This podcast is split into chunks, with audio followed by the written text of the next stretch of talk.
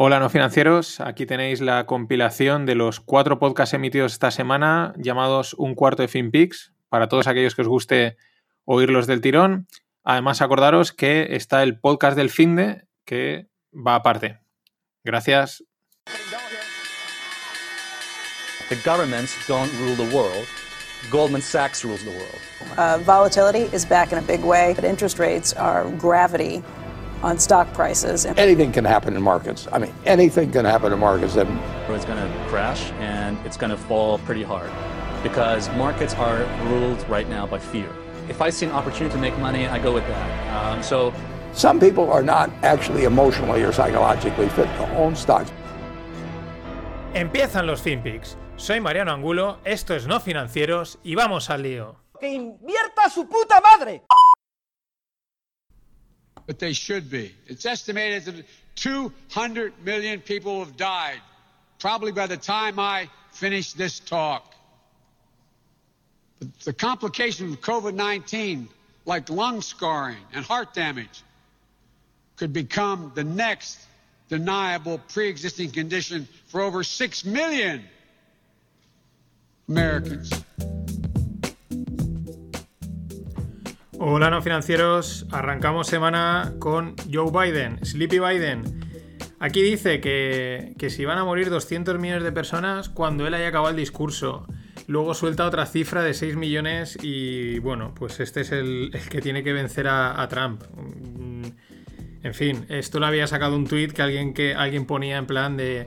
Y, este es el que tiene que hacerle frente a Trump. Pues es que mmm, se le chochea un pelín, no en fin, Trump necesita un auténtico, vamos, un Tyson, ¿no? Algo así realmente que, no pare. Pero bueno, eh, con el COVID, arrancando como ha venido Biden, pues en Dublín también sé que están empezando, los han confinado. El otro día veía que en Londres eh, el alcalde o algún, alguno de estos que pululan alrededor del alcalde, pues ya dejaba caer que igual, un lockdown, un confinamiento. Eh, también salía un virólogo alemán, se ve que bastante experto, que decía, pues bueno, que venía a decir. Yo sé algo de alemán, pero no sé esto cómo se diría en alemán. El cuando veas las barbas de tu vecino mojar, cortar, pon las tuyas a remojar. Y esto es lo que decía el alemán en referencia a España y en referencia a ellos. En fin, pues esto va haciendo su marcha, los datos son, son muy dispares porque hay muchos contagios, pero parece ser que muertos hay muy muy pocos en, en comparación con los que había en marzo. Eh, yo creo que el proceso natural del virus, dentro de que el virus sea más o menos natural, de que pueda estar adulterado o no, pues va haciendo su marcha. Y bueno, pues por eso por eso es tan dispar y tan variable y por eso donde no lo han tenido de repente lo empiezan a tener y donde lo tenían ya no lo tienen y así estamos. En fin. Peleitas, peleitas porque los chinos y los americanos pues son el perro y el gato, ¿no? Es como, bueno, pues el perro y el gato mmm, tienen que, igual se llevan muy bien de puertas hacia adentro, pero también tienen que hacer un poquito de, confrontación. ¿Por qué lo digo? Porque si hace aproximadamente un año empezaban las peleas, las batallitas por los trade talks, ¿no? Las, las, conversaciones por los acuerdos de comercio, que era un tira y afloja, al mercado al final le dio igual. Eh, ahora estamos con, con, TikTok, que llevamos ya semanas, que si lo quiere comprar Walmart y Microsoft, ahora parecía que la semana pasada el acuerdo estaba muy claro para Oracle. Un acuerdo, pues, parte, ¿no? El tema, eh, la idea es vender o comprar, según la parte que nos pongamos, la parte de TikTok americana, ¿no? Pero ahí están con el acuerdo y pues ahora ha salido Trump diciendo que él no va a dar que sea el acuerdo si no hay un control de TikTok. Es decir, porque al mismo tiempo ByteDance, ByteDance es la empresa matriz, ¿no? Es la que ha creado, la que es poseedora de TikTok. Pues ByteDance dice que, ByteDance, perdón, dice que, que no, que ellos venden, pero que ellos tienen el control de la, de la, de, la empresa, ¿no? Y los americanos dicen, bueno, y eso también lo dicen, lo dice ByteDance, que también lo está diciendo Pekín, ¿no? Y los americanos dicen que no, que ellos quieren tener el control. Y, bueno, pues aquí debe de haber debe haber unos intereses muy fuertes en TikTok. Es una red que ha crecido mucho, muchísimo, la red que más rápido ha crecido la red social. Y bueno, pues debe de haber algo. No digo ahí tampoco nos pongamos en temas conspiranoicos, puede haber bastante interés, porque hay tema ahí que si el código fuente, que si se puede tener acceso, que si no, temas de seguridad, evidentemente, pues eh, si, lo que yo he dicho siempre, ¿no? Si Facebook y Google te espían, pues ya no me quiero imaginar una aplicación china, ¿no? Y ahí están, en el tira y afloja, eh, veremos si al final Oracle, que parecía que ya se le iba a quedar, acordaros, Oracle, Oracle es la, la gran empresa de base de datos, eh, veremos si al final pues esto no, salta por los aires o es un tira y afloja de estos mm, de los que Trump es, mm, le gustan bastante, pero de los que suele salir bastante bien parado. Más cosas. Eh, un quién lo iba a saber, ¿no? Está últimamente como muy de moda el quién lo iba a saber, ¿no? Eh, resulta que han salido los FinCEN Files, ¿no? Las no sé, bueno, una filtración de datos de empresas financieras, de grandes bancos ¿Y quién se podía imaginar que los grandes bancos estaban ayudando a blanquear dinero en todo el mundo? Esto, pero ¿cómo podía ser esto, no? En fin, eh, se ve que ahí, pues bueno, es un, digamos, un Wikileaks de financiero en el que, bueno, pues grandes bancos, Merrill Lynch, Barclays, etcétera, etcétera, pues parece ser que, que, bueno, que ellos movían mil millones de una cuenta a otra y no sabían quién era. Y luego de repente ostras, que es que resulta que este era un traficante de armas o que este es muy asociado a Vladimir Putin, etc. Os podéis imaginar todo el teje-maneje y todas las movidas que hay ahí. Eh, claro, dice, no, Bitcoin es que mueve mucha porquería, es verdad, mueve, hay bastante movimiento de dinero negro, pero bueno, eh, al final igual hasta pues sea una excusa para realmente moverlo por otro lado es bastante curioso. Eh, son cosas que, pasan. Aquí os cuento un caso aquí en Valencia. La MT de Valencia, la empresa de transporte público de autobuses, pues volaron 4 millones. Eh, no, es que. Y aún están ahí viendo a ver qué pasó con los 4 millones. Que es que si fueron a una cuenta, que si otra, que si tal. Y ahí se está esperando, ¿no? En esta época, ¿eh? No, esto no viene de lejos, esto es de hace un año. Y pues el banco, no sé, es que son cosas que estas que te sorprenden que no puedo decir, bueno, pero. Mm, pues no puedes saber quién, quién, ha autorizado las operaciones, quién lo ha hecho, quién no. Pues parece ser que cuando se quiere se sabe y cuando no, no. Más cosas. Lunes ha habido susto en los mercados. Los mercados han... El viernes ya cerraron... Empezaron el viernes contentitos, pero se, vinieron un poquito hacia atrás. Y bueno, mostrando debilidad, la misma debilidad que habían llevado toda la semana. Y el lunes, pues no ha sido distinto. ¡Pam! Eh, han empezado bastante fuerte hacia abajo. Vamos a ver qué pasa. Sigue la corrección mm, hasta que igual pues deje de ser una corrección. No se sabe. Eh, sí que es verdad que la época, digamos, cuando nos acercamos a octubre, históricamente siempre ha sido un mes tenso, ¿no? Y encima, pues con elecciones y toda la pesca. Me ha gustado un tuit de Antonio Aspas. Antonio Aspas es un gestor del fondo Buy and Hold, de la parte renta variable aquí en Valencia. Un fondo pequeñito, pero lo hacen muy bien. Y, pone un tuit que es sacado del libro de Peter Lynch, el libro que se llama One Up on Wall Street. Es como un paso en Wall Street. Y yo no me lo he leído, pero es un libro bastante recomendable para leer. Y entonces dice que el, Peter Lynch contaba que él iba a una fiesta, ¿no? Y él cuando iba a las fiestas, ahí él medía un poco el el feeling de mercado, ¿no? Entonces decía, había cuatro casos. El primer caso era cuando, bueno, llegaba y preguntaban, como era un tío del mundo de los mercados financieros, o hacía alguna pregunta de, oye, la bolsa, tal, o los mercados, ¿cómo los veis, no? Entonces dice que cuando, cuando la gente enseguida cambiaba de tema, eso quería decir que el mercado estaba en mínimos. ¿Por qué? Pues porque la gente estaba perdiendo y enseguida, eh, no, no, hablemos de otra cosa, ¿no? Es decir, el mercado estaba en mínimos. Segunda caso, eh, bueno, la conversación duraba un poquito más, ¿no? Ya no se evadía y, bueno, la gente te dice, oh, cuidado que la bolsa es que es muy peligrosa, ¿no? Eh, entonces él decía, vale, el mercado está empezando a subir porque, bueno, pues había caído mucho y empezó a subir, miedo. Eh, caso 3, la gente te pide que le recomiendes algún valor, ¿no? Oye, ¿dónde meterías? ¿Dónde tal? ¿no? Y entonces el tío sacaba la conclusión que el mercado estaba caliente ya, ya estaba, bueno, ya, ya llevaba un tiempo subiendo, ya empieza a salir en la prensa, gente se empieza a animar. Y en el 4 era, bueno, la gente directamente le recomendaba a él dónde invertir. Eh, y le decían, bueno, ya te arrepentirás de no haber comprado porque esto va a subir y tal, ¿no? Y entonces él sacaba la conclusión de el mercado está en máximos y a punto de caer. Lo divertido de esto es que este proceso, que normalmente pues, es de varios meses, podríamos decir de años, ¿no? Los ciclos son más grandes. En esta época yo creo que lo hemos, lo, hemos visto eh, condensado de marzo aquí, ¿no? Y aún estaremos ahora eh, quizás en el 4 por ahí. eh, lo hemos vivido súper condensado, de cómo la gente, uy, uy, uy, a todo el mundo estar metiéndose en bolsa e invirtiendo. Pasamos con cosillas FinPix de empresas. Facebook Balance saca una suite business, ¿no? bueno, una parte así para, para que las pequeñas empresas puedan gestionarse su, página de, de, Facebook de una forma integrada, recibir mensajes. Sí, sí, como lo oís, o sea, con toda la cara.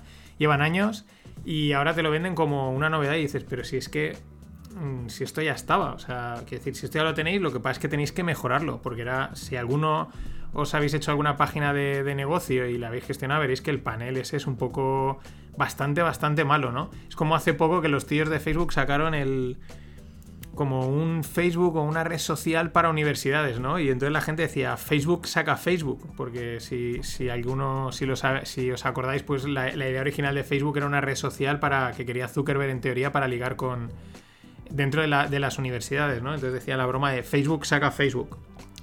Más cosas. Dimite el CEO de Nicola Trax. Eh, Nikola Trax es el Tesla, digamos, de los camiones, por, abreviarlo, ¿no? Camiones así de transporte grandes, súper modernos, etc.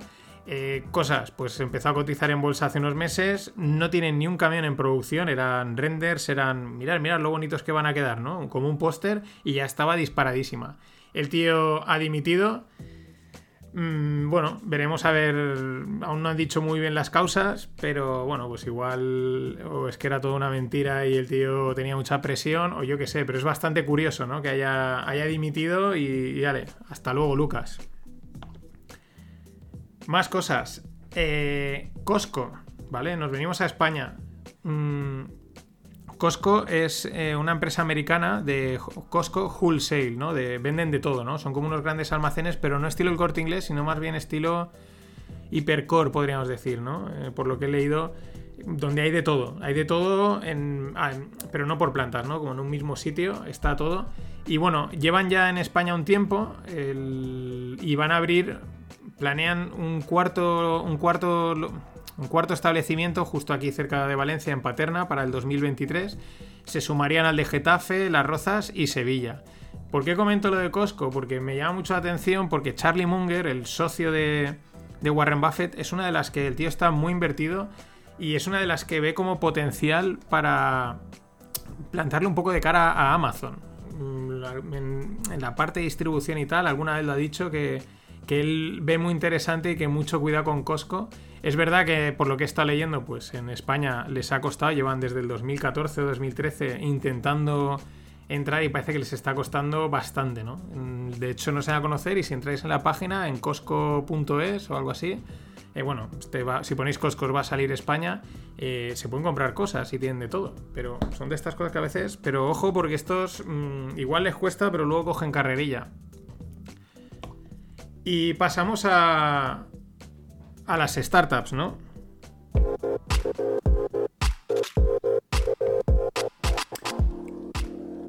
Que me había olvidado de meter la canción de la parte, de la parte que mola, de la parte de startups y blockchain. Startups, Globo, una de las estrellas ¿no? del mundo startup español, por lo menos porque es súper conocida. Al final, para mí todas tienen mérito, pero bueno, es una de las más conocidas, evidentemente ha vendido su parte de negocio en América su negocio en América Latina se lo ha vendido a Delivery Hero. Delivery Hero, perdón. Por 230 millones. Va, que parece que va a centrarse en, Europa y, parte de Asia. Bueno, pues esto pues probablemente...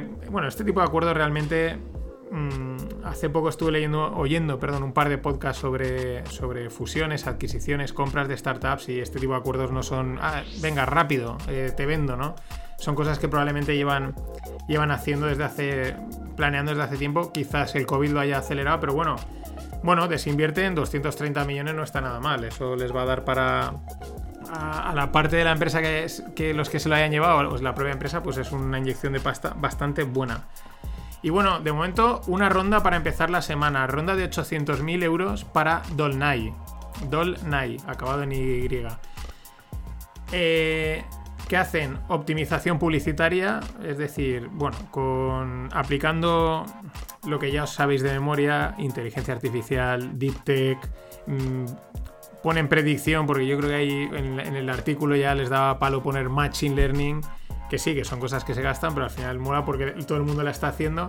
Y bueno, eso lo aplican a la gestión publicitaria, pues para aumentar sobre todo los ROIs, que son el Return Over Investment, ¿no? Al final tú inviertes 1000 euros en una campaña publicitaria, bueno, pero ¿cuánto ingresa? ¿Cuánto he facturado? Pues ese es el ROI. Y mejorar la gestión del marketing, etcétera. Pues bueno, utilizando Deep Tech y tecnología. Más cosas. Blockchain.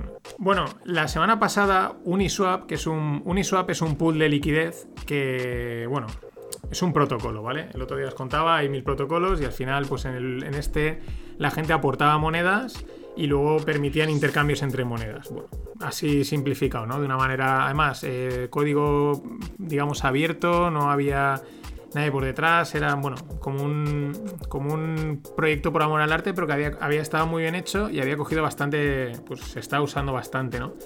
El tema es que aparece por ahí, que ya os contaré un poquito más en detalle cuando se vayan aclarando las cosas, un tal SushiSwap, de sushi, de- del japonés. Y bueno, empieza como a, a- a hacer una propuesta en la que empieza a irse dinero de Uniswap a SushiSwap. Entonces, estos dijeron, bueno, pues para un poco competir y para que no nos quiten, se vaya todo el dinero, ¿no? A la competencia, emitieron tokens, dieron tokens de Uniswap a la gente que había utilizado Uniswap antes del 1 de septiembre, ¿no? Solo por haberlo utilizado tú recibías unos tokens de Uniswaps, los Unis. Bueno, pues recibías gratuitamente al valor de mercado porque salieron a cotizar casi 1.200 dólares, incluso llegaron a subir más dinero, llegó a ser más dinero. Así, por la cara. Bueno, por la cara. Si eres americano también te los te hubieses llevado en el momento de la pandemia porque repartieron el paycheck de unos 1.200 dólares. Pero bueno, por haberlo utilizado, pues bueno, una manera de que no se fuese el dinero, de, de defenderse, sacaron el, este token. ¿Qué es lo que ha pasado? Pues que, bueno, de momento no ha pasado nada. Simplemente es que parece ser que la SEC, acordaros que es como es el órgano supervisor americano, aquí está la CNMV, la Comisión Nacional del Mercado de Valores, pues la SEC en Estados Unidos, pues tiene algo que decir, porque puede que este token sea considerado una security. ¿Qué pasa? Que ahora los exchanges, que son donde tú puedes comprar y vender monedas, pues están al, vamos, están al kit. En cuanto aparece un token por ahí, enseguida lo listan, lo meten para que lo puedas comprar y vender, porque claro, hay negocio. ¿Qué pasa? Que antes, digamos, se iban un poco más tranquilos, ¿no? Se esperaban a que un token o, una, o un coin, una criptomoneda, pues mm, se comerciase, se moviese, etcétera, y, y ya tranquilamente, cuando sabemos que esto la gente lo quiere, lo metemos, ¿no? Ahora, como es una locura, dámelo y lo meto para adentro. Entonces la historia está en que si al final el Uniswap, este token, se considera un se considera un- una security, pues habría ahí un problema con, con los brokers y con los exchanges. En fin, cosas del mundo Uniswap y otra cosa más.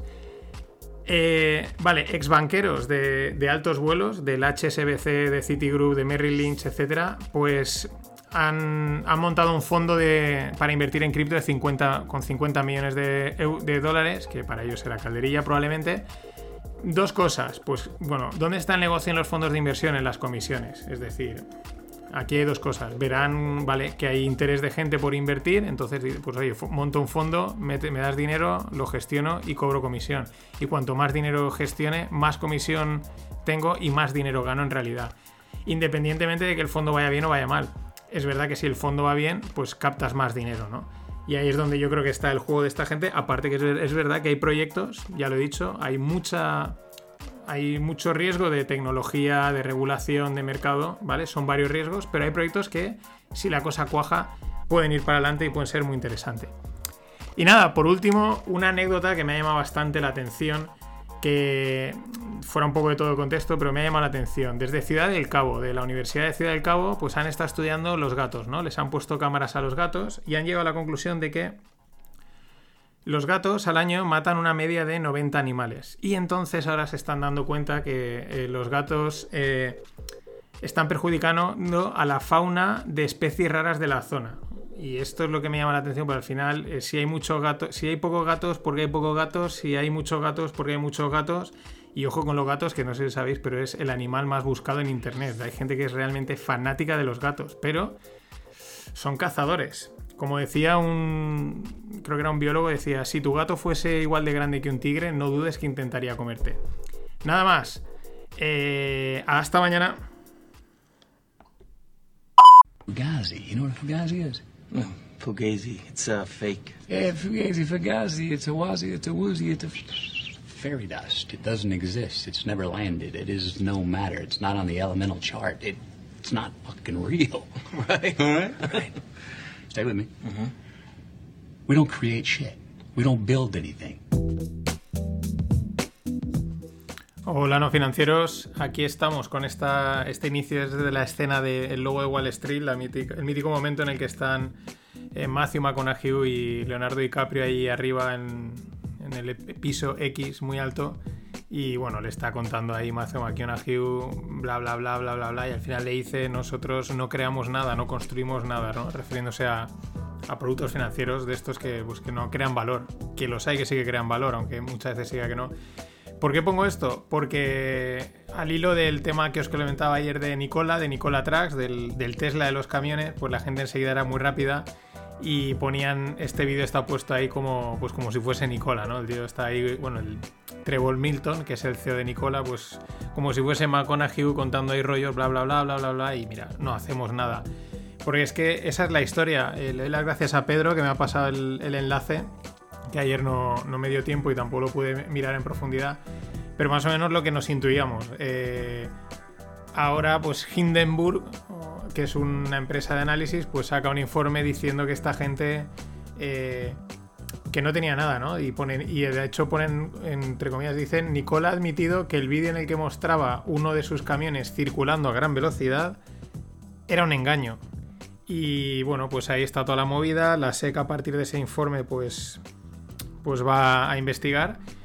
Pero lo que, lo que a mí me llama la atención es que, que hace cotizando, ¿no? O sea, ahora es como, ostras, que es que esta gente no hace nada. Y dices, ya, pero empezó a cotizar hace unos meses, mm, éxito para arriba lo bestia. Bueno, el mercado estaba loco. Y, y bueno, y pues tú para tú no llegas y cotizas en bolsas y venga, que quiero cotizar. Te investigan, te tienes que presentar papeles, análisis, etcétera. Y ahora de repente. Es que fíjate que resulta que es que no tiene nada. Es que es acojonante, ¿no? O sea, es- yo no sé si es que esto, esto a veces no sé hasta qué punto es que se pasan de listos en el sistema en general, ¿no? Incluyendo las propias administraciones, porque al final ahí hay dinero. O, que a veces es, es- es- tan complejo todo, es tan inteligente el sistema que, que acaba siendo muy tonto. No lo sé. No es la única, porque ha salido otra que se llama NanoX, que es de sistemas de imágenes de, para medicina, y tres cuartos de lo mismo. Un informe que dice que, es mentira, que no tienen nada, que, que vamos, que, van en bragas. En fin, de estas cosas siem- no dejan de suceder y no dejan de, de, entre comillas, sorprender. Más cosas. Ayer os hablaba de Biden y hay una noticia buena para Biden y es que eh, ha superado a Trump eh, recaudando dinero. 466 millones recaudados hasta septiembre. Parece ser que le, le está pasando bastante. Parece ser, ya lo digo, mm, hay mucha gente que quiere fuera a Trump y, vamos, le están metiendo pasta a este de cualquier manera, pero bueno, el problema es que los discursos que tiene son un poco flojos.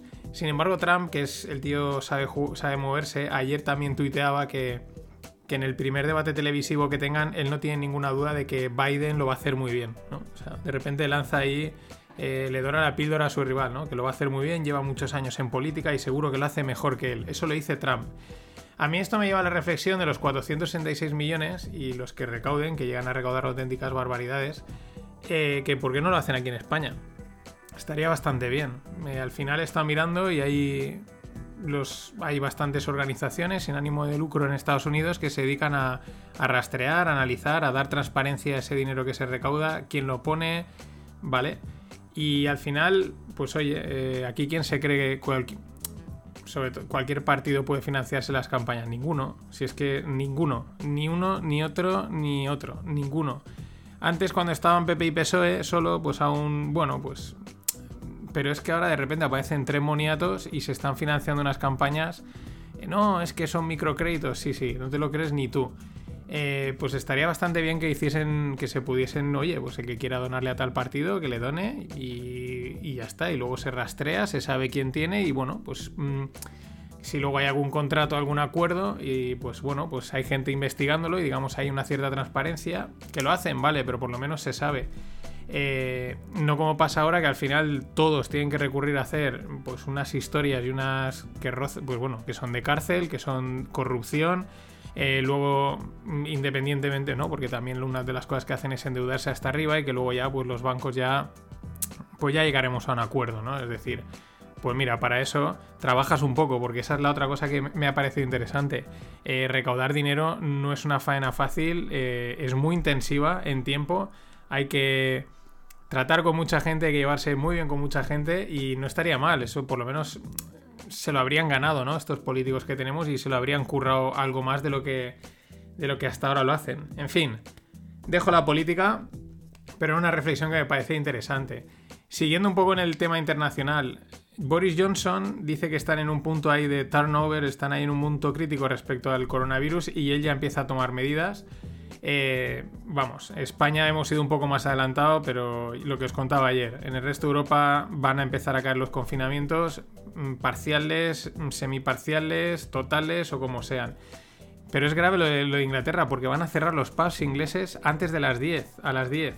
Y las medidas pueden durar 6 meses. Ojo que a esta gente les mola mucho el pub y esto puede ser bastante duro. Según encuesta de. Me voy ahora cruzo el charco otra vez a Nueva York, como antes hacía el Concorde, ¿no? Que era Londres-Nueva York en creo que eran 6 horas. O, no, en 6 horas, no, mentira, en 2 horas o algo así. Poquísimo. Bueno, pues en Nueva York, según una encuesta, el 87% de los restaurantes no han llegado a pagar el alquiler de agosto. Una encuesta un poco pasada, pero no han llegado. Es que, claro, imágenes que salían de Nueva York, eh, sobre todo todo cerrado, todo vacío. Veía hace poco un podcast de los a los que os mueve los soprano, pues eh, Michael Imperioli y Steven Chiripa, ahora no sé si es Steven, pero es Chiripa, que es uno gordete, y luego el que era el sobrino de Soprano, pues están haciendo un podcast los dos y llevando a gente los Soprano. Y ellos dos, en otro podcast de Joe Rogan, comentaban que eh, enseguida cogí y dijeron: Esto, Nueva York está jodido. Y vendieron los apartamentos, los apartamentos que tienen allí y se, han pirado allí a, Los Ángeles o a una zona de más sol, pero sobre todo por ese ambiente, eh, pues como hay a lo mejor un poco en las grandes ciudades, ¿no? Mucho ojo. Y en esa línea Barcelona, em, yo no, la conozco, no conozco tanto Barcelona como Madrid, he estado menos, pero parece ser que es una cervecería mítica, la cervecería Heidelberg también cierra de manera temporal. Esto siempre son malas noticias. Que decir una cervecería es muy malo. Por lo menos matizan que es de manera temporal, a ver qué pasa por el coronavirus. Porque hace poco os comenté en, pleno, en plena pandemia que el Casa Patas mítico de Madrid también cerraba y hace poco vi que habían vuelto a reabrir. Que era, pues en la noticia ya podían poner que es temporal, como en esta, porque si no, nos llevamos un susto. Más cosas. Y ahora ya entrando, seguimos en territorio nacional pero con mercados. El desastre de Telefónica. O sea, Telefónica cotizando fatal. Y es que os dejo en la newsletter pues un tweet que ha, comentado un tuitero del mundo de la inversión que, pues bueno, que solo Telefónica, solo en, en planes de pensiones y prejubilaciones, ya tiene una deuda de 7.000 millones.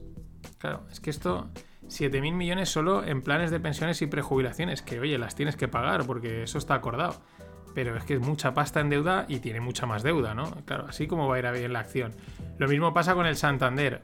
Eh, dicen que ahora que van a repartir un dividendo del 0,1 y dices, ¿quieres dejarte dividendos y centrarte en reflotar el banco, en reflotar la acción y dejarte reunirte con los políticos y con las agendas del cambio climático y todos estos rollos? Que, llevas un banco que, y que tienes unos accionistas que es a los que tienes que rendir. En fin. Esta, es la, historia del IBEX. Eh. Un índice súper curioso que he encontrado y es un índice que, que, traquea, ¿no? Que registra, es la cotización de whiskies raros escoceses. Repito, whiskies, sí, sí. La bebida, la bebida esta escocesa, yo soy de whisky, a mí me mola el whisky, pero hay mucha gente que no. Whisky raros escoceses, ¿no? Y traquea el, rendimiento, ¿no? Si se pudiese invertir en ellos Parece ser que sí, pero no es muy accesible, será algo bastante complejo. Pero bueno, 8x en 10 años. Se ha multiplicado por 8 en 10 años y en los últimos 3, 4 ha multiplicado por 2. Es que la, de verdad, el alcohol no falla como inversión. Luego, invertir con eh, habiendo bebido, no, pero invertir en bebida, sí. Y bueno, Internet is wild. El Internet está loco. ¿Por qué lo digo? Porque, bueno, Apple ha sacado el iOS 14 y entonces, eh, ojo, innovación de Apple. Han puesto widgets en la pantalla principal. Esto es que es flipante. O sea, es el ejemplo de cómo una marca eh, tiene tanto poder la marca que algo que lleva haciendo Android desde hace no sé ni la de años que lleva haciendo, ahora lo sacan y todo el mundo flipando. Joder, cómo molan los widgets. Dice, pero si esto está. Pero ellos, como, bueno, tienen ese margen de marca y eso es lo bueno. El tema es que, ¿por qué os decía lo de Internet is Wild? Porque, bueno, han sacado los widgets estos que están en la pantalla y luego pues se ve que te puedes personalizar, ¿no? el diseño y hacer algunos cambios de estética. Y un tío que os dejo el tweet en la, en la newsletter, pues puso, oye, eh, se ve que se hizo él su propio diseño, ¿no? De, para, para, para, la pantalla inicial, con unos iconos y no sé qué, y lo sube a las redes y automáticamente la gente le empieza a preguntar y dice, bueno, pues voy a subirlo a una página de estas americanas que hay para vender cosas. Bueno, dice que en dos horas había facturado 5.000 dólares y ahora he leído que actualizaba y ya estaba en 9.000, ¿no? Tiene unos 5.000 seguidores en, en, Twitter, pero por eso lo de Internet is wild, ¿no? Ojo, que estos son el típico caso de éxito eh, excepcional que muchas veces luego se utiliza como caso de éxito corriente. La realidad es que hay que currar mucho, hay que trabajar mucho en internet para conseguir esas cifras, ¿no? De vez en cuando hay gente que tiene suerte, ¿no? Pero hay mucha gente vendiendo esa suerte, ¿me entendéis? Vende humos. Te van a decir que emprende y etcétera, etcétera, y vive y, no trabajas pero ganas mucho dinero en internet, ¿no? Como me recuerda el capítulo de Los Simpsons. Bueno, Internet is wild, pero no más wild que el fútbol. ¿Por qué lo digo? Porque es que es espectacular. Ayer se firmó el traspaso de Álvaro Morata del Real Madrid, digo, perdón, del Atlético de Madrid a la Juventus. Álvaro Morata, a sus 27-28 años, ha movido ya 227 millones en traspasos. O sea, acordaros que Neymar, cuando lo traspasaron al PSG, la cláusula fueron 222. Este tío ha ido de la Juventus al Real Madrid, del Real Madrid a la Juventus, de ahí al Chelsea, del, no, al revés, del Real Madrid a la Juventus, de la Juventus al Real Madrid, del Real Madrid al Chelsea, del Chelsea al Atlético de Madrid, del Atlético de Madrid otra vez a la Juventus. 227 millones y tiene 27 años. Impresionante. Y las cosas como son, tampoco mete tantos goles.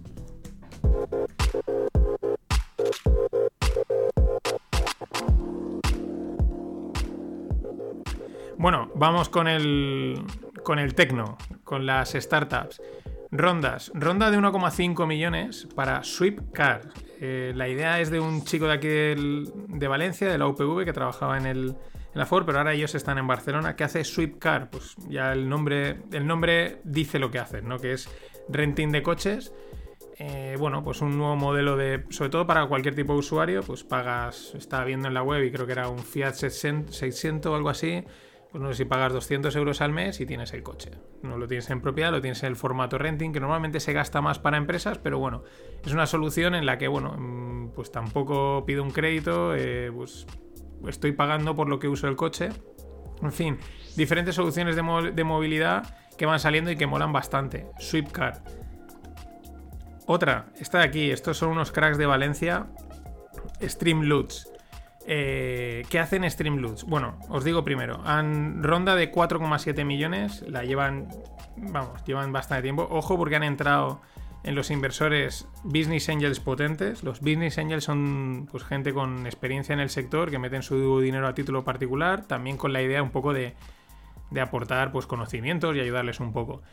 Eh, CEOs de Yelp, los CEOs de Yelp Shopify, Viagogo y algún otro. O sea, unos buenos business angels se han pillado ahí. La verdad es que de verdad muy buenos. 4,7 millones. ¿Qué hacen estos de Streamloots? Son unos chavales, como decía Javier Mejías en una charla que estuvo, dijo, son insultantemente jóvenes. Pero son muy buenos. Eh, la idea es que en el mundo este del streaming y de los videojuegos, ¿no? Y todo esto que es un nuevo negocio que hay en el mundo. En el mundo online pues ya sabéis, ¿no? La gente está jugando a los videojuegos y lo está retransmitiendo. Y lo están viendo todo el mundo por, por, las, por el ordenador. Y entonces de repente eh, ese propio gamer ha vendido un, cofre, que es un loot de estos, que tiene a lo mejor pues tres cosas. Y uno de los que le están viendo la partida ha comprado ese cofre y en ese cofre lo abre y de repente pone, me voy a vestir de pollo. Sí, sí, tal cual. O me voy a comer un, bocadillo de jamón cuando tú me lo digas. Y entonces mientras está jugando la partida los que están viéndole le lanzan la carta que le dice, pues, mm, te tienes que comer un, bocadillo de jamón o te tienes que vestir de pollo. Eso lo ha definido el propio gamer, ¿vale? Y lo hace. Y entonces es una manera de monetizar, de ganar dinero. Eh, como lo veis, ¿estáis flipando? Sí, pero es que esto es así. Es, es, impresionante, encima es autoviral porque otros gamers que lo están viendo dicen yo quiero eso y ellos ahora esta ronda pues es para seguir expandiendo y aparte una de las cosas que quiero empezar a hacer es saltar aparte del mundo del gaming y que cualquier creador de contenido en el mundo internet pueda monetizar. Les dedico tiempo porque creo que es una startup, no es porque sean de Valencia, que también, bueno, aunque son, creo que la mayoría son murcianos. Eh, pero... Pero porque es que tiene un potencial enorme, pero enorme. Y bueno, eh, Perú, me voy a Perú. Están también ahí moviéndose con las startups. Eh, en el primer semestre han cerrado rondas por, en total en Perú por valor de 10 millones, un 30% respecto al año anterior. Y eso está muy bien porque, oye, las startups al final aportan tecnología, aportan dinamismo. Si en España nos parece pequeño respecto a Silicon Valley, pues desde Perú, pues bueno, van haciendo sus pinitos y eso también hay que, hay que reconocerlo.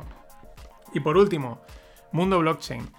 Eh, eh, según un regulador americano, los bancos americanos van a poder mantener en reservas fondos eh, para emisores de stablecoins.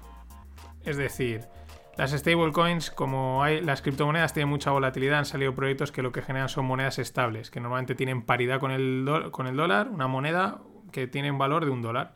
Y eso permite, pues bueno, la estabilidad es buena para hacer cosas prestar dinero, pedir prestado, etc.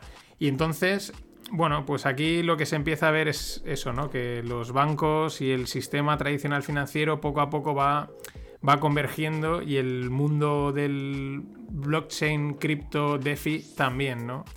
Empieza a leerse, yo a veces me da la sensación que va a llegar un momento en que van a decir los tradicionales, bueno, chavales, muchas gracias por todo lo que habéis desarrollado, eh, muy bien, eh, la verdad es que esto es una pasada, nos lo quedamos. Hasta luego. Em, a veces me da la sensación que va a pasar eso. Y nada, os dejo también la newsletter, eh, un artículo del diario.es sobre el, os lo comenté la semana pasada, el esquema Ponzi de Arvistar. La verdad es que eh, lo espectacular no es que haya un esquema Ponzi, lo espectacular es que la gente le haya metido pasta a eso. O sea, es que cuando lees la, publicidad que hacían, la trayectoria del fundador, es que la gente que ha metido ahí, de verdad, eh, oye, mm, no sé, haceroslo mirar. Nada más, gracias por estar ahí, hasta mañana.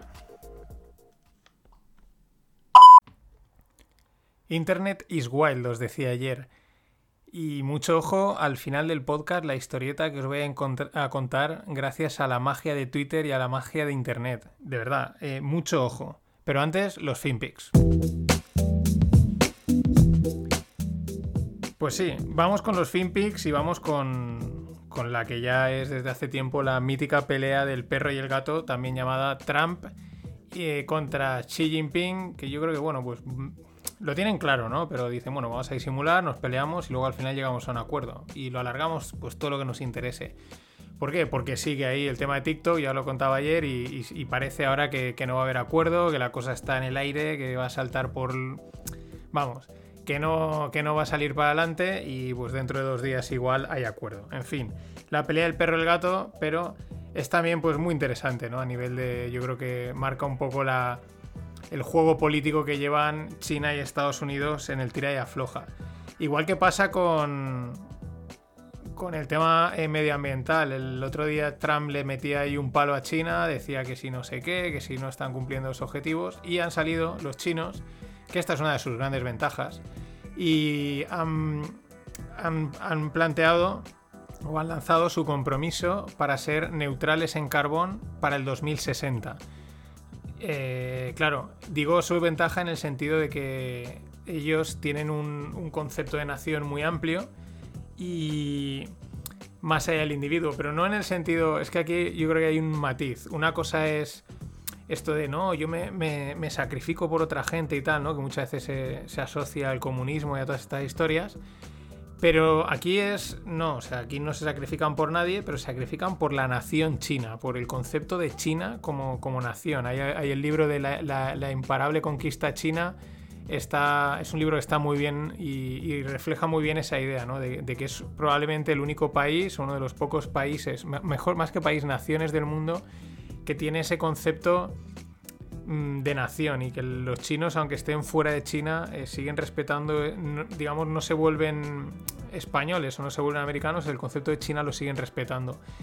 ¿Por qué? Pues porque son capaces, aparte por el tema de la dictadura y todo esto, son capaces de, eso, de plantearse unos objetivos al 2060, estamos en el 2020, o sea, dentro de 40 años, y cumplirlos porque aunque Xi Jinping deje el cargo y llegue otro, pues eh, seguirá eh, respetando esa política, ese plan que se había marcado a 40 años, ¿no? Y esta es una de las grandes ventajas. Por eso China está hoy donde está, porque el plan y la estrategia que llevan, que está, que está teniendo efecto ahora, a lo mejor la plantearon hace, eh, pues no sé, 10, 15, 20 años y no le ha llegado el partido que cambia y la cambia, ¿no? Como que es lo que pasa aquí, que vamos muchas veces dando palos de ciego. También aquí es una democracia y aquello no. Y en ese sentido viene la, la historia que cuenta eh, Marc Garrigasset, es un gestor de fondos de, de, de Koala Capital, y es una historia que tiene China, mercados y censura. Está muy interesante. El tema es que el 10 de agosto eh, la policía de Hong Kong arrestó a Jimmy Lei, ¿vale? Un, un empresario de allí. Por, y lo arrestaron por criticar al gobierno chino, ¿no?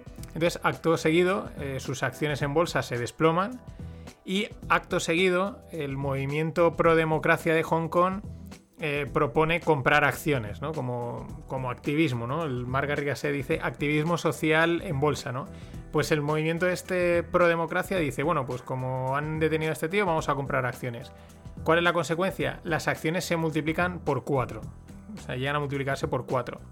Ojo, porque no es la primera vez que, que un movimiento de estos de los comunistas para intentar acallar bocas y para ir contra quien sea, pues acaba disparando la demanda y el negocio. Aquí en Valencia el año pasado fue uno. Había otro caso, han habido aquí un par de casos de, bueno, pues el gobierno regional de criticar a un bar por unas medidas que había tomado.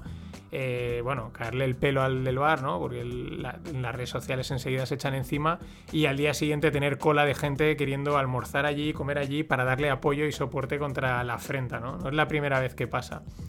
Esto también es muy interesante en cuanto a, a una tendencia que ya que últimamente yo la he visto muy muy palpable en los mercados y es el efecto viral y de las redes sociales, ¿no? de, las comunicaciones, de que de repente alguien, el otro- la semana pasada os contaba el caso de Snapchat, ¿no? que un, comentarista lo decía, oye, que yo tengo unas posiciones en Snapchat, eso hace unos años, pues bien, pues muy bien, eh, uno más. Hay gente que tiene esta, otro tiene, ¿no? Y de repente automáticamente habían pegado un petardazo, pues ¿por qué? Por los Robin Hoods, eh, las nuevas generaciones, eh, cero conocimiento de bolsa, pero fácil acceso a la bolsa, oyen algo de alguien y dicen, ¡buah! mm, A lanzarse, ¿no? Que esto sube, ¿no? Muy, muy en la línea de lo que pasa en los criptomercados. Un una parte de eso se ve, se en los, en los mercados tradicionales.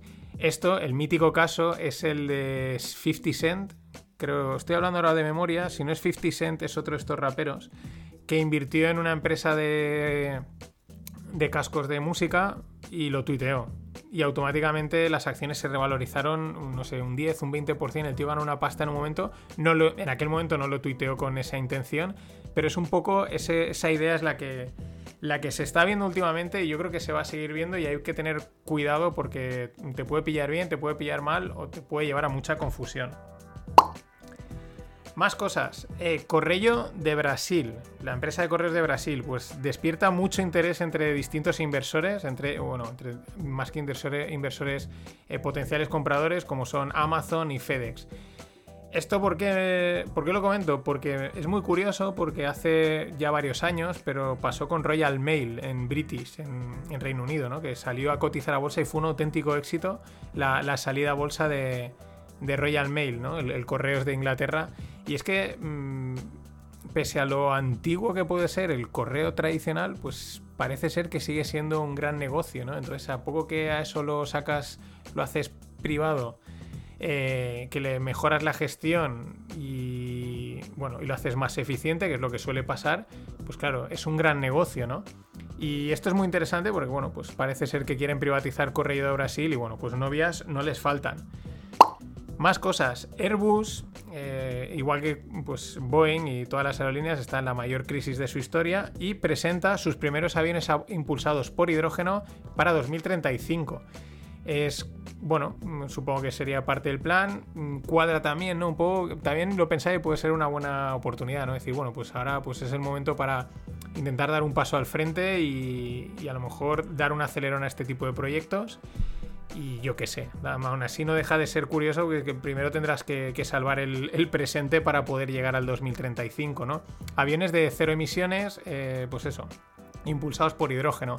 Lo curioso del artículo que os paso en la newsletter es que eh, citan una cosa llamada Flixcam en sueco, Flixcam, que es la vergüenza de volar. ¿no? Es vergüenza de volar por el tema del consumo del CO2 y tal. Eh, en fin, Vinagreta Thunberg, ¿contribuirá a la mejora del planeta? No lo sé, no lo tengo claro. Pero contribuirá a plagarlo de chorradas, eso seguro que lo ha conseguido.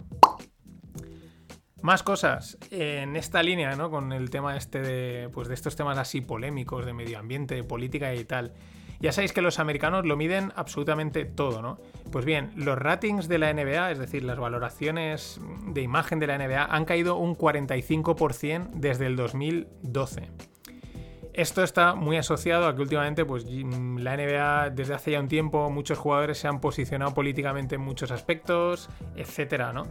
Eh, aquí en España tenemos un club también que, es, bandera de, una, parte, de un, tema político, ¿no? Y es que mm, este es un ejemplo, ¿no? Al final el deporte es deporte y el aficionado que es de un equipo quiere ver un deporte, quiere ver deporte. Eh, no me cuentes tus rollos políticos porque al final vas a dañar tu imagen y vas a hacer que pierda el interés. En el, en el hilo de Twitter que he sacado esto eh, había bastante gente que decían, yo he dejado de ver este deporte, he dejado de ver deporte, este otro, ¿no? Y al final también afecta a los ingresos, afecta al deporte, etcétera, ¿no? Así que mucho ojo porque no son los primeros que han empezado a meter la patita en temas políticos y sobre todo este tipo de cosas, ¿no? El deporte o algún, no sé, mm, artista, bueno, los artistas es que son muy típicos de estas cosas. Bueno, y vamos con una cosa muy, muy interesante. a mí puede, puede parecer anecdótica, pero yo creo que realmente Ojo.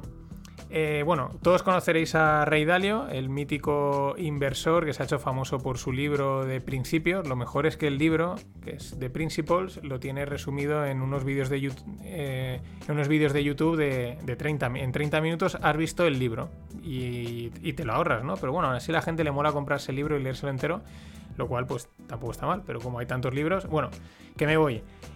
El tema es que Ray Dalio tiene su fondo, su hedge fund que se llama Bridgewater. Y en mayo, o sea, en plena pandemia, el tío cogió y sacaron unas carpas y las montaron en medio del bosque, el donde tienen los headquarters de las, la central, la sede de Bridgewater, que pone creo que es Westport, por allí por eh, Estados Unidos pues sacaron las carpas para que los traders pues, pudiesen trabajar al aire libre respirando aire fresco. Esto es muy interesante por varias cosas. Uno, esta gente, la gente está de los altos niveles, de los, mercados financieros a altos niveles, eh, una de las cosas que siempre tienen es información antes que nadie. Es vital para ellos hacer dinero, ¿no? Y repito, respirar aire fresco. O sea, esto es algo que no se comenta mucho, pero que respirar aire fresco parece ser que es una gran protección, ¿no? Y reduce también muchísimo aire fresco al aire libre, ¿no? Una diferencia entre estar encerrados, ¿no? Y estos hicieron eso, montaron unas carpas en medio del bosque, evidentemente esta gente tiene mucha pasta y se lo puede permitir, para que los traders pudiesen trabajar al aire libre. Y por eso decía, puede parecer anecdótico, puede ser algo casual, pero hace poco también eh, un... Leía un tuit de Juan Luis Hortelano, que es el presidente de la Asociación Valenciana de Startups y COO de Blinkfire Analytics, y decía, eh, se me acaba el vencimiento del alquiler de, las oficinas en diciembre y el tío comentaba, dice, no sé qué hacer, no sé si alquilar un chalet, enviar la gente a remoto. Eh, no digo que se vayan a montar oficinas al aire libre, pero quizás mm, algún concepto abierto con, mucha con mucho espacio para el aire libre puede ser una buena solución, aunque requiera más espacio, claro. Y bueno, Jacobo, como dice Carlos Otermin, es decir, Jackma, el de Alibaba, pues sigue con su imperio. Ant de hormiga es la división, la filial, como lo queramos decir, de, pagos, ¿no? De la financiera de, del grupo. Y la va a sacar a bolsa. Va a ser una IPO. IPO es Initial Public Offerings, eh, Offering, en español, oferta pública de venta de acciones, sacar la bolsa. Muy bestia, 17,5 billions.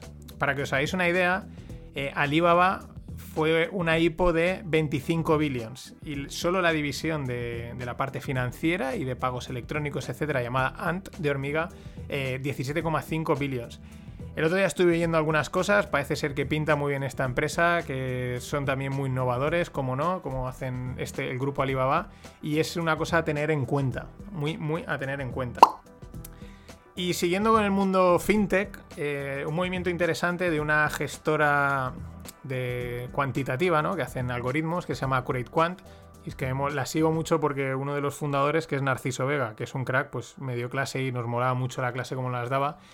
Y bueno, es, es interesante por el cambio, ¿no? Han dejado de ser agencia de valores. Hace un año solicitaron ser agencia de valores, que es como ya suena a viejo, ¿no? Y dejan de ser agencia de valores para centrarse en el negocio fintech, ¿no? En dar solución a empresas de una manera más tecnológica y siempre, como siempre, menos regulación quizás y más fluido, ¿no? Más, más adaptado a estos tiempos, ¿no? Y ese es el. Me parece también muy sintomático de los tiempos que corren, ¿no? En el que. Y ahora os contaré por qué. Eh, entre eso, ¿no? Entre un modelo, digamos, legal, quizás antiguo, eh, arcaico, que no te, no te, encaja, a pasar a un modelo pues mucho más mm, tecnológico, dinámico, como lo queramos ver.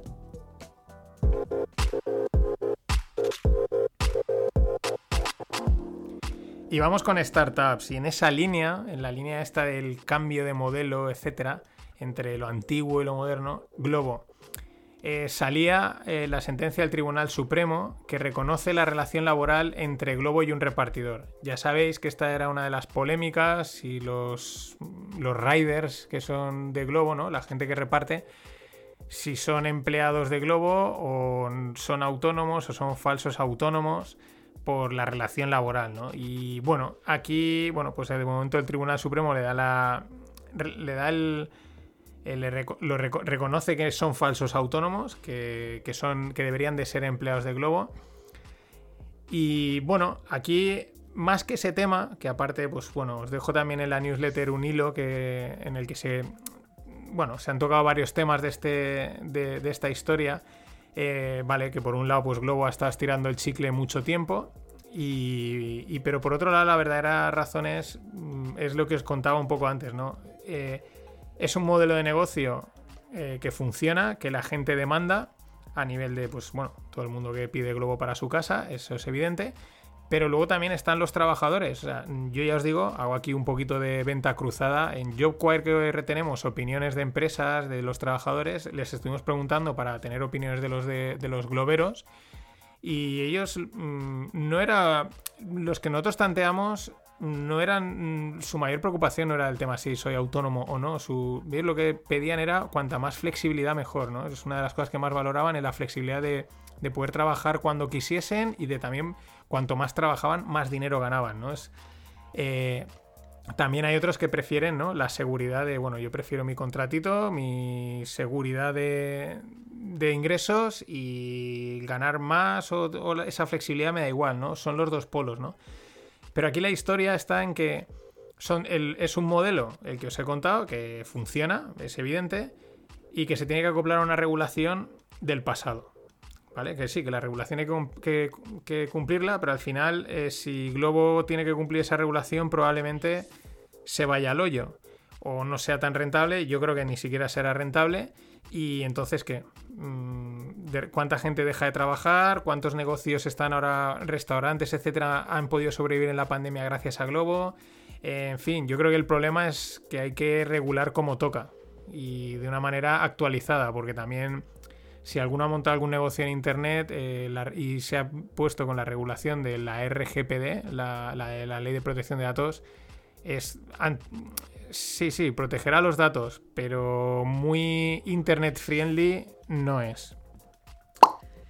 Y, eh, y luego os dejo, que es una noticia que me ha llamado bastante la atención. Ya sabéis que los premios muchas veces eh, se pagan y entonces te dan el premio. El tema es que LinkedIn España le otorga el premio a la mejor startup 2020.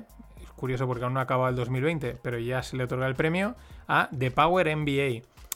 Estos de Power NBA han sido, bueno, hubo también ahí hace unos meses un poco de polémica porque son muy machacones en redes sociales con la publicidad, venden un MBA de 500 euros que se hacen clases de 15 minutos y bueno, pues el negocio ha sido un éxito, pero bueno, también eh, pone un poco en mm, tela de juicio, ¿no? Menos degrada un poco el, título, el título MBA y luego también pues un poco quizás el marketing y parece ser que han habido profesores, bueno, que, se aprovechan, oye, vente a dar una charla y luego realmente esa charla la grababan y la ponían como una clase, bueno, ese tipo de artimañas, ¿no?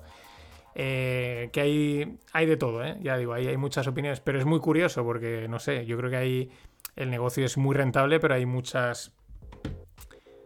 Mm, hay muchas más startups que, que, que podrían merecerse ese premio, ¿no? Con lo cual, como que me he colado, como la serie esta del Discovery, ¿no? No lo sé, Rick, parece falso. Ahora sí, blockchain, mundo blockchain, cripto. Esto lo meto aquí porque es no es blockchain, pero es del palo este de Matrix, ¿no? De rollos que ya se, empiezan, son muy potentes y empiezan a escapar. Esto es una tecnología que este verano de repente empezaron a mencionarla un montón, se ve que había dado un salto muy importante, que se llama GPT-3. Es de la empresa OpenAI, eh, inteligencia artificial, donde está metido Elon Musk. Y el tema es que Microsoft eh, va a ser el licenciador exclusivo de GPT-3. Mm, os suena chino y, si, yo aún tampoco acabo de entender muy bien mm, el concepto. O sea, en pocas palabras, digo a nivel técnico, ¿no? Pero en pocas palabras es como una tecnología de programación inteligente en la que parece ser que creo que es por lenguaje hablado o algo así. O, o, sea, es como que tú le dices cosas al ordenador y él solo es capaz de programarlas o de generar textos. No sé, una cosa muy. Muy de que salen las películas y decimos, ¡fua! Pues parece ser que es, empieza a ser real a través de este, quedaros con el nombre GPT-3 eh, de OpenAI. Eh, bueno, le podrían haber puesto otro nombrecito más molón, porque GPT-3 eh, es, es complicado. Y luego, antes de contaros el. Vamos, lo que se, lo que se ha avisado antes. Eh, BTC tokenizado, o sea, Bitcoin tokenizado. Esto es un concepto que tengo que darle más vuelta, lo reconozco. Tengo que pensar un poco más, bajarlo un poco más, pero es algo que se está haciendo. Se está tokenizando Bitcoin en Ethereum. O sea, se puede, está metiendo el Bitcoin, se mete en Ethereum y se tokeniza, ¿no? O sea, se hace una tokenización sería como una representación digital de algo pero este caso es una representación de Bitcoin en otra blockchain. ¿Por qué tengo que bajarlo? Porque aunque se puede hacer y se está haciendo, de hecho ya hay mil millones de bitcoins tokenizados en Ethereum, pues no deja de ser un poco... Mm, ¿Para qué quiero bitcoin tokenizado en Ethereum? No lo sé. Eh, sí, pues para eso ya pillo Ethereum, ¿no? No, es que es valor ya, pero no sé. Mm, ya os digo, tengo que, darle una vuelta. En la newsletter os dejo un enlace a una web que está rastreando pues, todos los proyectos y todo lo que se está haciendo en este sentido, que es, bueno, pues que es bastante interesante. Igual es como lo de lo que os contaba el otro día. No sabemos esto para qué sirve, pero mola mucho, eh, lo lanzamos y esperamos que alguien le saque partido o desarrolle una cosa de estas, ¿no? Así es el mundo DeFi, el mundo blockchain, etc. Y bueno, lo que os decía, eh, Internet is wild, eh, Internet es flipante, es, bueno, pasan, pasa de todo y pasan cosas sorprendentes, eh, chocantes como esta. No sé si os acordáis, hace unos meses, eh, estas dos chicas que salieron mm, pelo rapado, piercings, no sé qué, que si las gallinas eran violadas y entonces si cogían un huevo y lo reventaban o algo así, porque no, no sé no sé si os acordáis. Probablemente, si no os acordáis, lo entiendo. O sea, las, malas experiencias, el cerebro tiende a eliminarlas y se queda con las buenas, ¿no? Pero probablemente os acordéis, ¿no? De estas dos chicas que salían ahí contando el rollo de que eh, las gallinas eran violadas, final a la violación de las gallinas y toda esta pamplina, esta moralina, eh, bueno, perdón, pseudo moralina vegano animalista o lo que sea, ¿no? Bien, pues como Internet is wild y Internet is amazing, eh, lo encontré ayer en Twitter, os dejo el enlace también en la newsletter, el, tweet en el que sale todo. Una de las chicas eh, trabaja de escort. Sí, sí, como lo veis, de escort. Mm, lo digo en el término fino, ya sabéis lo que es una escort. Trabaja de escort. Eh, ¿Cómo? Pues porque, bueno, mm, pues alguien ahí buscando de repente ve y en las fotos, claro, ella la cara sale tapada, pero tiene un tatuaje en el brazo que la identifica perfectamente, los piercings de la boca le identifican perfectamente, luego ya hay alguien que le ha escrito como si la fuese a contratar y le ha... Es que es acojonante, o sea, es acojonante. Eh, tú con tu cuerpo puedes hacer lo que quieras. Ahí no vamos a meternos, oye, es libre, pero no me vendas rollos de violación de gallinas cuando tú, no sé, estás haciendo... eh, es que es acojonante. O sea, es como el, el tío este que este fin de estaba... No voy a decir ni el nombre porque no, vale la pena, ¿no? Que estaba en Vallecas ahí protestando con los obreros y luego se iba al restaurante a meterse un chuletón y un vino de la leche que muchos obreros nunca llegarán a pagarse. Yo soy ingeniero de caminos. Nunca ejercí ingeniero de caminos. Pero si me preguntan ahora mismo, oye, ¿cuál es el material de construcción más resistente? ¿El acero templado, el, el hormigón, el titanio? Digo, no, no, no, nada de eso. El material del que tiene la gente, la cara hecha esta gente. O sea, no la cara más dura que esta gente no la he visto en ningún lado. En fin, eh, nada más. Eh, mañana rematamos la semana. Vamos a por el último FinPix de la semana. Eh, no he encontrado ningún audio así chulo para arrancar, así que digo, pues arranco yo. Y voy a arrancar distinto otros días. Ayer acababa con una historia bastante, yo creo que hasta truculenta, ¿no? Lo de las gallinas y las escorts ha dado bastante que hablar y sigue dando que hablar. Y hoy pues una historia más divertida y pues bueno, por empezar de una forma distinta. Eh, sucede en Aberhosan o Aberhosan, como se diga en... yo creo que es una palabra complicada de decir en, en inglés, en Reino- es en un pueblo, una localidad de Reino Unido. Y el tema es que durante 18 en- meses Internet les petaba. Que les petaba, que no iba, que aquello no tiraba, que arrancaba y pum, y se caía. Y así, los técnicos volviéndose locos. Y de repente empezaron a darse cuenta que siempre pasaba a las 7 de la mañana. Y vamos, hasta que, bueno, pues mm, investigando, probando y tal, pues dieron con que era la tele de un vecino que la encendía a las 7 de la mañana y esa tele, por la razón que fuese, hacía algún impulso electromagnético, alguna historia que petaba el internet de toda la localidad. Eh, en fin, pues estas cosas pasan. Yo me acuerdo que tenía un profesor de electrotecnia eh, que el tío decía, mucho cuidado con los armónicos, que los carga el diablo, ¿no? Que son muy, muy peliagudos y son capaces de hacer cosas muy raras. Los armónicos. No sé si esto eran armónicos o qué, pero vamos, que les llevó de cabeza seguro. Más cosas. Mm, esto podríamos haberlo considerado un hackeo, involuntario, pero un hackeo. Eh, si nos vamos a un hackeo, que es el que os voy a contar de verdad, un hackeo de, temas informáticos con una víctima mortal. Probablemente el primer hackeo que genera una víctima mortal en Düsseldorf. Resulta que era en o hackear un hospital y un ransomware, ya sabes, que te, te bloquean un sistema informático y hasta que no pagas no te lo desactivan. Y una persona la necesitaban, tenía que meterla en la UCI, en cuidados intensivos, y bueno, acaba falleciendo porque no, las máquinas no funcionaban, no pueden atenderlo. Lo están investigando. De ser así, de suceder, sería probablemente el primer hackeo con una víctima, pero eh, claro, los hackers, si es que los encuentran, se enfrentarían a penas de, bueno, de homicidio, ¿no? Pero mucho ojo, una cosa es, pues bueno, hackear el Garmin y otra cosa es hackear un, hospital. En fin, seguro que luego están los hackers de sombrero, los white hackers, ¿no? O de white hat, que son los que lo hacen para bien, que, bueno, que estarán ahí peleándose. Y siguiendo en el mundo de la salud y de la tecnología, pues una IPO, una oferta pública de, de venta de acciones, una salida por valor de 200 millones de la empresa Human Extensions. Mm, Bueno, una empresa más, no tiene en sí la empresa, puede estar muy bien, no la he investigado. Eh, la historia es de que va, hace eh, laparoscopias con robots. La laparoscopia es que eh, no te abren, cuando te van a operar no te, no te pegan el corte ahí de, de lado lado, sino que hacen una serie de agujeritos, por ahí meten unas, pues bueno, unos bracitos de robot o unas herramientas, lo que sea, y, te operan mm, viendo una pantalla, ¿no? Entonces son cirugías muy poco intrusivas que además han ganado mucho, mucho terreno últimamente. Y esa es la historia, ¿no? La tendencia está hacia eh, robótica y medicina y entre comi- y ya si le metemos la parte de 5G y tal, pues operación a distancia, ¿no? Y es una tendencia, yo creo que muy fuerte, muy interesante, muy buena, porque al final también los robots, pues está muy bien que esté la experiencia del ser humano operando, que es eso es clave, pero luego la precisión que puede tener un robot a la hora de manejarlo, que no te tiemble la mano y esas cosas es clave, ¿no? Y ya no, por no decir las, la- que se puedan hacer operaciones a distancia gracias a las telecomunicaciones. Y es una tendencia muy interesante. Más cosas en esta línea. Illumina, que es la- podríamos decir, la niña bonita del mercado en este sentido. Tampoco es que haya sido espectacular el desarrollo de su cotización, pero bueno, siempre se le ha dado mucho bombo. Illumina se dedica a, a secuenciar genomas, estudio del ADN, etcétera, para prevención de, de enfermedades y medicina preventiva y medicina del siglo XXII. han adquirido Grail, que es una empresa que también se dedica a, tiene un test que se llama Gallery, que hace, pues detecta varios cánceres de una, ¿no?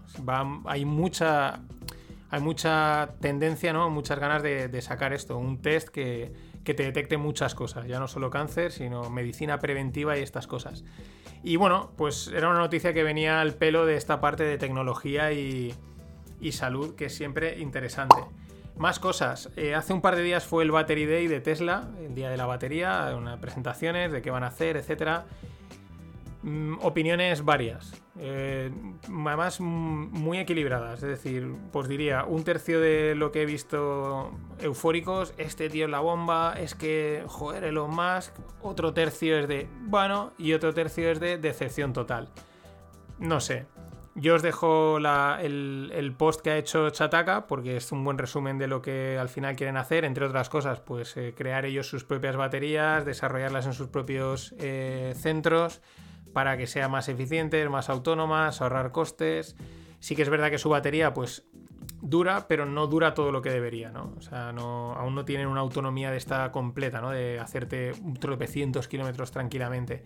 Eh, y una de las cosas que me parece interesante uno de los grandes em, problemas, ¿no? Hay temas que hay es el tema de las baterías en general, de coches, de móviles o de lo que sea, ¿no? Se está intentando, se sigue intentando dar con, una batería no definitiva, pero bueno, de mayor capacidad, que se cargue más rápido, más eficiente, bla, bla, bla, bla, bla, bla, ¿no? Pero no se consigue, realmente no se avanza mucho en el tema de las baterías, hay cierto estancamiento. Se consiguen pocas mejoras muy pequeñas que nos parecen grandes porque no avanza, pero son pequeñas.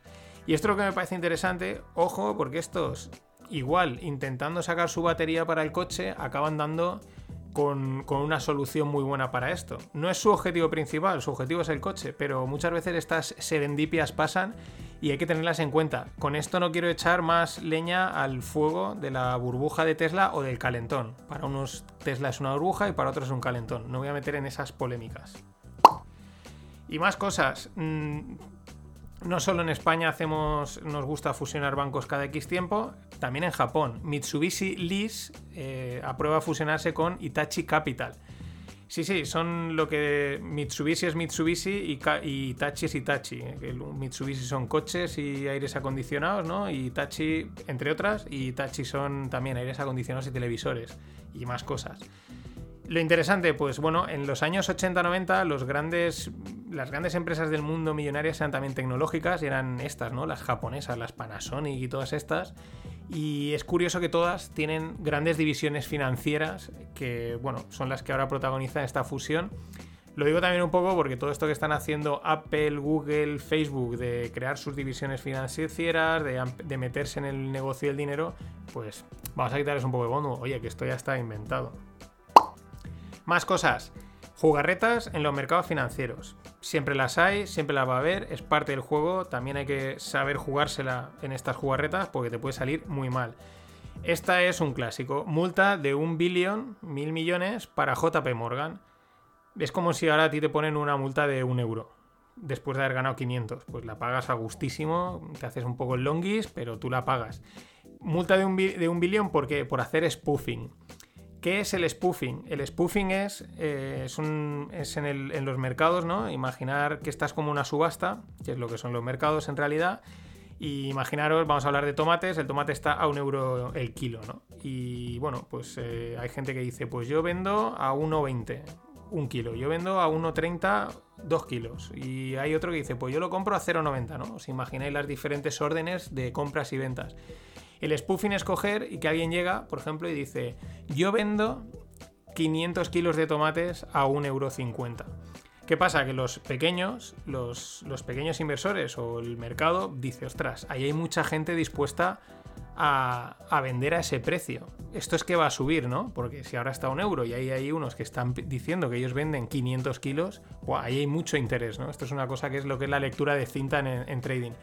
¿Qué hacen? Compran, se meten al mercado y, de repente desaparecen los 500 kilos. O sea, la orden ha desaparecido. Es una jugarreta, ¿no? Sí, sí, es como decirte, yo, te juro que, que te compro a tanto, ¿no? Y cuando te lanzas, desaparecen y donde he dicho Diego, digo, no, donde he dicho Diego, digo Diego, o algo así es. Ese es el spoofing. No confundir con lo que os contaba del front running que, hacía, que ha hecho Citadel, que es Es muy parecido, es también tirar el precio hacia arriba, pero es, eh, pues bueno, enterarme de qué es lo que vas a comprar, me entero antes que, o sea, tú lanzas la orden, antes de que la orden llegue yo me he enterado, lo compro yo y te lo vendo con un poquito de beneficio. Eso es el front running, ¿no? Pues bueno, spoofing, front running, jugarretas de mercado. Otra jugarreta de mercado que parece que está sucediendo, esta no está confirmada, es un término así muy coloquial, muy un poco conspiranoico, no encontraréis nada en, en Twitter, veréis que gente de mercados lo menciona, eh, ORP, Operation Rug Pull, o es decir, operación tirar de la alfombra. ¿Qué quiere decir rug pull en inglés? Eh, perdón, ¿qué quiere decir la expresión tirar de la alfombra? Dejar de dar apoyo, dejar de dar soporte. Es ahí similar al tirar de la manta, al final cuando tú aquí tiras de la manta o estás cantando, estás desvelando algo y por lo tanto dejas de dar cobertura o dejar de dar soporte, podemos decir es similar aunque tiene su matiz. Aquí es más de dejar de dar soporte. ¿Y esto por dónde van los tiros? Por el tema de la Fed y los hedge funds que hasta ahora pues han estado metiéndole pasta al mercado, han estado pues eso, dándole soporte no declarado, pero declarado, ¿no? Y ahora parece que estaría en marcha la operación de bueno, de intentar, bueno, esto ya parece que lo hemos salvado, nos echamos para atrás. La verdad es que los mercados últimamente, entre, lo de, entre que viene Trump, pero esto también estaría un poco inmiscuido en intentar cargarse a Trump, ¿no? Hundir los mercados de cara a las elecciones para que eso le afecte a Trump. Bueno, un poco conspiranoico, pero ya os digo, yo por lo que, lo que he visto en los mercados últimamente, pues cuadra con el rug pull. También me gustaba otro, bueno, otro en Twitter que comentaba, eh, le cambiaba un poco los, las palabras ¿no? del acrónimo y en vez de rug pull decía Operation Retail Purge, ¿no? la operación de purga de, retailers, ¿no? la purga de los pequeños, que, de los Robin Hood, que se han metido como locos al mercado y ahora el mercado va a ser bastante tricky y van a quedar bastante pillados si no lo están ya. Más cosas. El otro día os hablaba de la inversión en whisky, que parece ser que era súper rentable, que estaba muy bien. La inversión en alcohol mm, es la leche. Pues justo ayer por la tarde me pasaba por Telegram Valen eh, la misma información que en el mismo momento, estas casualidades que pasan en la vida, en el mismo momento por Twitter me pasaba Pedro Melgarejo y era la página desde la que se puede invertir en whisky. Esto, o sea, mola un huevo, mola un huevo que te pase esta información y la propia información mola un huevo. Eh, ¿Cómo funciona? Pues que tú compras whisky. ¿Vale? Esto es una empresa que. Ah, espera, eh, rebobino. Esto es una empresa que ha montado Bullion Vault. El año pasado os hablé, cuando os hablé del oro, os hablé de Bullion Vault, ¿no? Que tú comprabas oro y ellos te lo guardan en una cámara y luego cuando tú quieres lo vende. Pero tú tienes tu oro físico guardado en una cámara y es tuyo, ¿no? Este, el concepto es el mismo. Tú compras whisky, literalmente. Tú compras whisky, lo que pasa es que eso lo que haces es meter dinero. Ellos ese whisky lo meten en un. Pues en barricas, lo guardan y, está ahí cotizando. Y tú cuando quieras lo vendes. ¿Y ellos qué hacen? Pues se lo venden a los proveedores que necesiten whisky. Pues según el tiempo que le has tenido, lógicamente, eh, pues mejor es el whisky, ¿no? Y tienen ahí las denominaciones de los diferentes whiskies, etcétera. Súper interesante. Se ve que también intentaron sacar un ETF, pero lo descontinuaron. Esto es lo que suele pasar con los ETFs así raros de productos raros, que está muy bien la idea, pero luego suelen tener algún tipo de problemas de operativa y los descontinúan. Mm, no suele ser que pierdas dinero, simplemente es que dicen, mira, que ya no vamos a seguir trabajando el ETF, te devolvemos tu dinero y arreando, ¿no? Estas cosas pasan. Más cosas. Eh, al mismo tiempo, claro, era como el hilo, ¿no? Este era en, el grupo de Telegram al que os podéis meter, estamos ahí a veces comentamos cosas, pues Jorge Mate nos pasaba otra página que es de otro tipo de inversiones. También venía la de whisky, pero otras alternativas como por ejemplo coleccionables o derechos de autor o litigaciones. Y el funcionamiento por lo que está mirando, mm, esta página te deriva a las empresas que hacen eso, es muy parecido, ¿no? Por ejemplo, el de coleccionables, pues una empresa compra un montón de coleccionables los empaqueta, digamos, en un producto y los vende, pues te permite invertir. Tú lo tienes, lo tienes guardado y cuando quieren, pues lo vendes y etcétera, ¿no?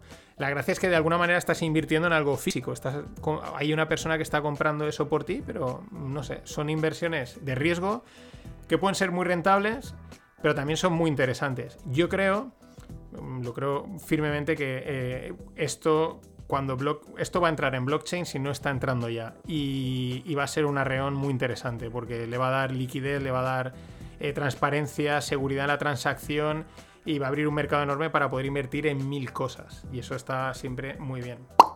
Y si no, pues también podéis invertir, eh, invertir entre comillas, eh, en el curso de Maricondo. Maricondo, la, la que organiza organiza armarios, organiza casas y tal, que es un auténtico éxito. La verdad es que es un fenómeno muy, muy interesante, muy curioso.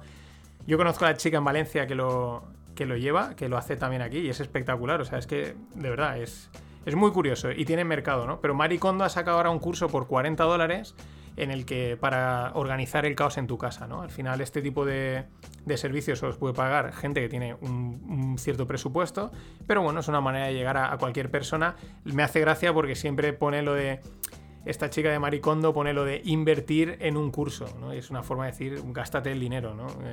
hay ese eufemismo que se utiliza muchas veces en que ya cualquier curso que compras es una inversión. Bueno, depende del uso que le hagas, ¿no?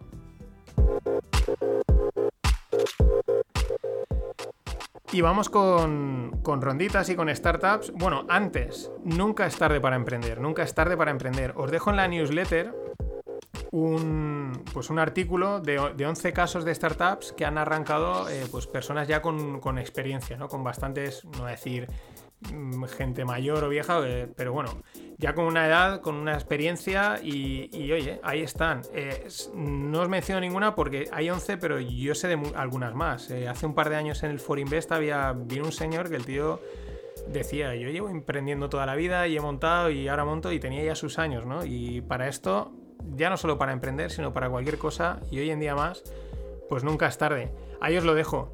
Eh, por cierto, un detalle ahora que menciona la newsletter. En la newsletter también va el podcast para descargarlo, ¿no? O sea, si alguien dice que yo no quiero que Spotify, Evox, Apple o Google tengan mis datos, pues en la newsletter eh, va el archivo que hay gente... He porque he visto que, que, bueno, de unas 45 personas que reciben la newsletter, pues unas mm, entre 5, 6, 10 en algún caso se han descargado el podcast. No sé si era de prueba, pero bueno, eh, que es una opción más para poder oír los FinPix.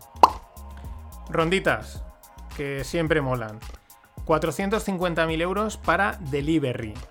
¿Vale? Eh, ¿Qué hace Delivery? Delivery, perdón. Eh, compra de alimentación a distancia, ¿no? Es decir, tú les encargas la compra, ellos van, te compran en el supermercado, en el mercado, etcétera, y te lo llevan. El dinero viene a través de socios fundadores. Ya os comentaba que de momento el otoño ha arrancado los crowd investing, son los que parece que están más tirando del, carro. Y bueno, pues hay 450.000. Hay, hay, creo que hay otra que es Comprea o algo así. Eh, ahora estoy hablando un poco de así de lo que me viene a mente. Creo que hay alguna otra propuesta parecida que siempre es interesante. Más cosas. 500.000 euros para Incapto Coffee. Y este también viene a través de, la plataforma Crowd Angel, que también es de, de, inversión colectiva, ¿no? Pero con un poquito más de. con un filtro un poquito más alto. ¿Qué hacen Incapto? Pues bueno, es una propuesta, es una alternativa al tema de las cápsulas y de las... Pues bueno, es una máquina de café en la que ellos tienen también el café en grano, te lo envían, lo metes en la máquina y la propia máquina lo muele y te lo... y te hace el café. Y pues fácil de limpiar y fácil de mantener, ¿no? Que muchas veces el problema del café molido es ese que, que, cuesta tiempo. Bueno, es una propuesta interesante. Eh, podéis ver los vídeos. La máquina me parece un poco tocha puede ser, claro, pero para que haga todo eso, pues no va a ser de bolsillo. Pero bueno, es una propuesta interesante. Y un millón de euros de ronda para, bueno, son 800 más 200 que ya habían cerrado, pero en total ya llevan un millón para Assembler School. Entra Caviedes, que es uno de los cracks del, del tema este de los Business Angels inversores y Assembler School lo que hace es eh, pues eso, formación en nuevas tecnologías, en programación y toda esta historia eh, online. Y Daniel Eck, que es el fundador de Spotify, pues ha dicho que va a meter mil kilos, mil millones de su fortuna para intentar desarrollar, o sea, para promover el desarrollo de, de supercompañías tecnológicas de, en, Europa. Que está muy bien, Daniel, pero que el problema es la regulación. Esto últimamente en Twitter se ha comentado bastante. El problema es la excesiva regulación, los excesivos impuestos, la excesiva burocracia que hay en Europa. No hay supercompañías tecnológicas en Europa. ¿Están todas donde? Pues donde les ponen las facilidades. Las facilidades menos regulación y menos impuestos. Y blockchain. Eh, tres plantas de energía eh, iraníes se van a dedicar a Bitcoin, a minar Bitcoin, ¿no? La energía que van a sacar la van a llevar a Bitcoin. Por lo que he leído ahí en el artículo, pues bueno, eh, es que con la crisis, la situación económica, pues a mí me parece un poco, bueno, vamos a echarnos aquí a ver, a ver qué pasa, a ver de aquí qué sacamos, le vemos un potencial. Yo realmente, sin. Esto ya son cosas complicadas en meterse en este tipo de análisis. Me parece un error, porque ya no necesito el sabotaje, ya no tengo que sabotearte la, la planta nuclear. Con hundir Bitcoin, que es el activo que estás eh, minando, con hundir el precio, estoy haciendo que el rendimiento de tu planta sea más eh, menos rentable. Y lo digo porque se ha demostrado que, bueno, pues que es, mm, bueno, Bitcoin no es un activo muy grande, es grande, pero no es muy grande para lo que es el mercado. Y bueno, pues han habido movimientos de mil kilos que han bajado el precio mil dólares sin ningún problema. O sea que si se ponen en una guerra geopolítica, eh, adiós. Aunque igual tres plantas de energía nuclear tampoco son para tanto. Nada, esto ha sido todo por hoy un, un- dejarme un nada, un pequeño comentario. El domingo volverá a salir el fin de pod en, en el vídeo, en vídeo en YouTube. Hay algunos que, al menos cinco personas, lo cual ya para mí es suficiente, que me habéis dicho, oye, puedes sacar el. Lo puedes sacar también en formato podcast, audio solo, porque me es más fácil, lo oigo en el coche tal, y digo, perfecto, digo, vale, mm, bien. Eh, lo haré, pero aún no, porque tengo que pensarlo bien cómo lo hago. Os explico, no es lo mismo eh, grabar un vídeo en el que te digo, mira aquí esto, y una imagen, como suele decir, eh, dice más que mis palabras, que hablar a- pues como ahora, ¿no? Que no hay imagen y con mis palabras tengo que pintar imágenes en tu mente, ¿no? Qué bonito ha quedado esto. Pero entonces, simplemente la idea es que lo haré, darme un poco de tiempo para pensar, para tampoco hacer el doble de trabajo para lo mismo, que bueno, que sea complementario, que sea interesante. Y también por otro lado es que tras haber grabado un vídeo, que, estoy contento, pero te das cuenta y dices, ah, pues esto lo puedo hacer así, esto lo puedo mejorar, entonces igual reestructuro un poco el fin de pod, le hago unos retoques. Y, ya lo lanzo para tampoco ir mareando. Pero de momento seguirá siendo el del domingo y cuando tenga esto claro os lo digo. Así que nada más. Pasad un gran fin de y si no me veis el domingo, nos oímos el, el lunes, martes, según cuando me veáis. Buen fin de... Always look on the bright side of life. Always look on the light side of life.